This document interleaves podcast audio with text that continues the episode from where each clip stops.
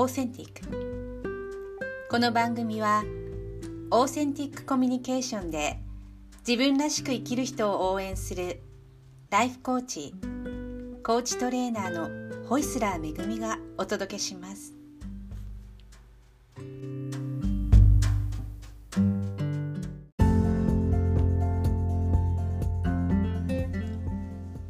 にちは、ホイスラーめぐみです。今日もハンブルクからお届けしています、えーここ数日ですね結構あの冬のまあ、空がねあの青空が広がってすごく綺麗なね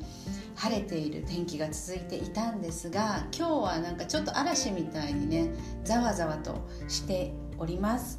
えー、っとですね今日はあの恥の感情についてちょっとお話ししたいと思いました、えーここ23ヶ月ですかね。2回ぐらいなんですけどもちょっと自分の記憶に残る恥ずかしいっていうね思いがあったんですよね。でそういうこう恥ずかしいっていうネガティブな感情ってしばらくなんか感じてなかったかなって思うんですよね。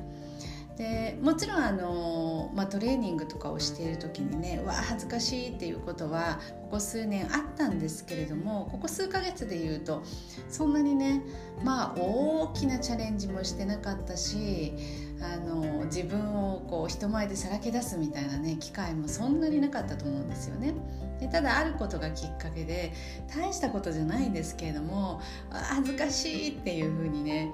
あのそんな感情になったタイミングがありました。であの一度恥ずかしいって思っちゃうとあのその場ではねなんとなくこう自分の感情をコントロールできるんですけれどもまたね翌朝とかに蘇ってきたりとか数日してもなんとなくそのことについて考えてしまう自分がいて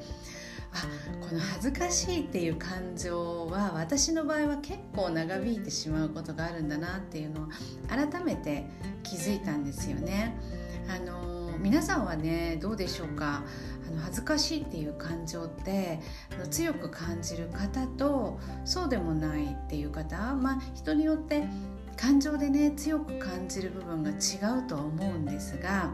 私の場合はなんかあの子供の頃からまあ悔しいっていう感情も強いですけれども恥ずかしいっていう感情ってね結構強かったんじゃないかなっていうふうに思っています。であの思い出すと私が通っていた、まあ、女子校なんですけれどもあの校訓がありましてあの学校のねバッジがあってそのバッジの裏に「恥を知れ」っていうふうにね書いてあったんですよ。今から思うとすごいなと思うんですけれども。まあ、そういうのもあってねなんか恥っていうのにはねなんかすごく自分敏感な部分があるかなと思いました。で改めてその恥ずかしいっていう思いを考えた時に私の場合はなんですがなんか自分のこう理想とする姿自分がこういう自分でありたいっていう姿だったりとか自分が大切にしている価値観そこからなんかずれた言動をしてしまった自分みたいなのが出てきた時に、まあ、ちょっと自己的なことっていきなり起きることなんですけれどもその時にすごく恥ずかしい穴があったら入りたいとかねいうふうに感じるんですよね。あの改めてその自分の理想とか、うん、ありたい姿にかけ離れた時とかずれちゃった時に私はその感情をすごく強く感じるんだなっていうふうに認識しました。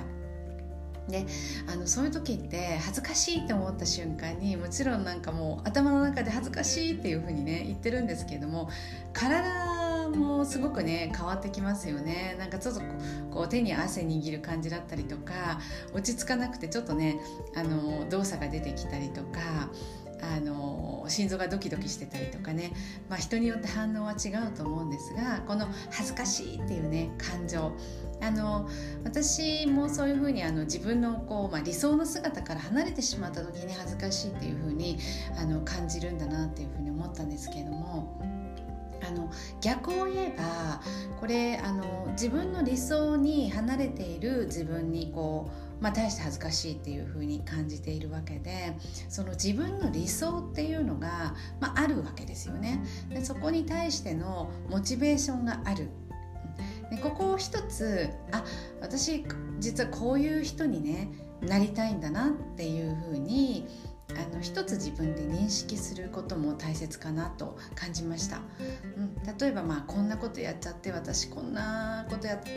もうどうしようもないなとか恥ずかしいと思った時にじゃあ逆にそれをやらないあの自分。うん、その自分を感じた時にどういうふうにねあの自分の中で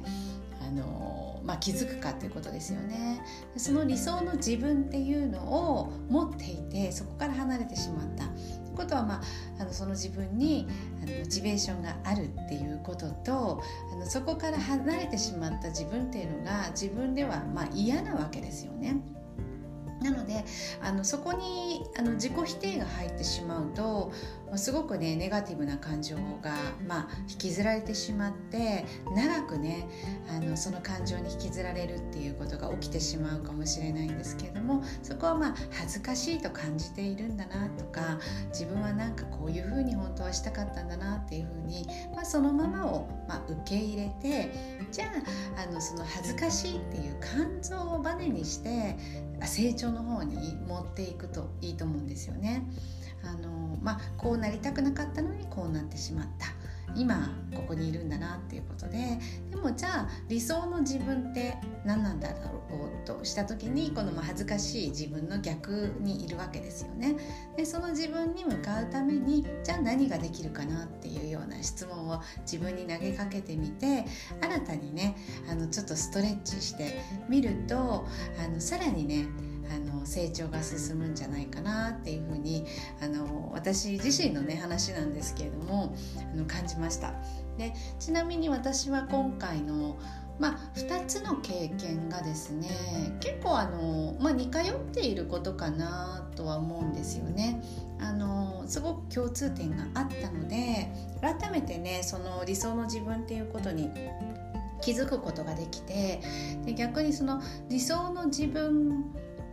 から離れてしまった自分をまあちょっと否定してしまったりとかその自分に対してなんかこう何て言うんですかね後ろめたさみたいなものが、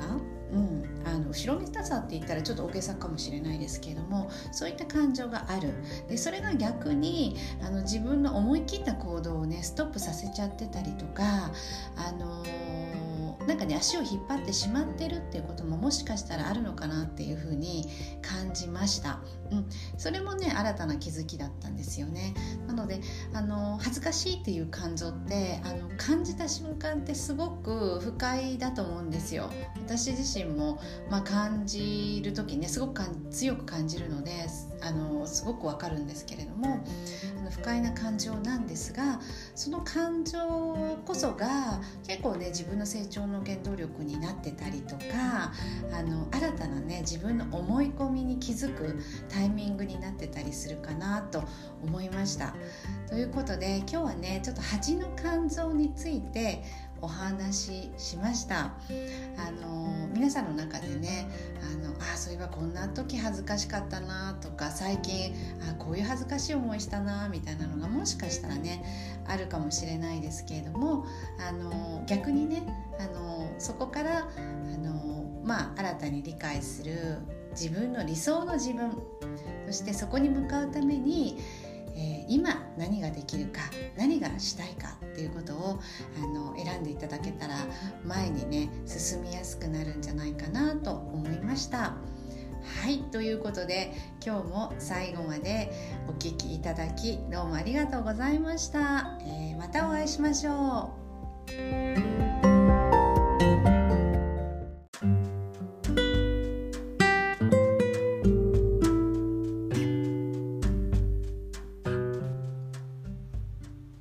今日もお付き合いいただきありがとうございました。ホイスラーめぐみがドイツハンブルクからお届けしました。またお会いしましょう。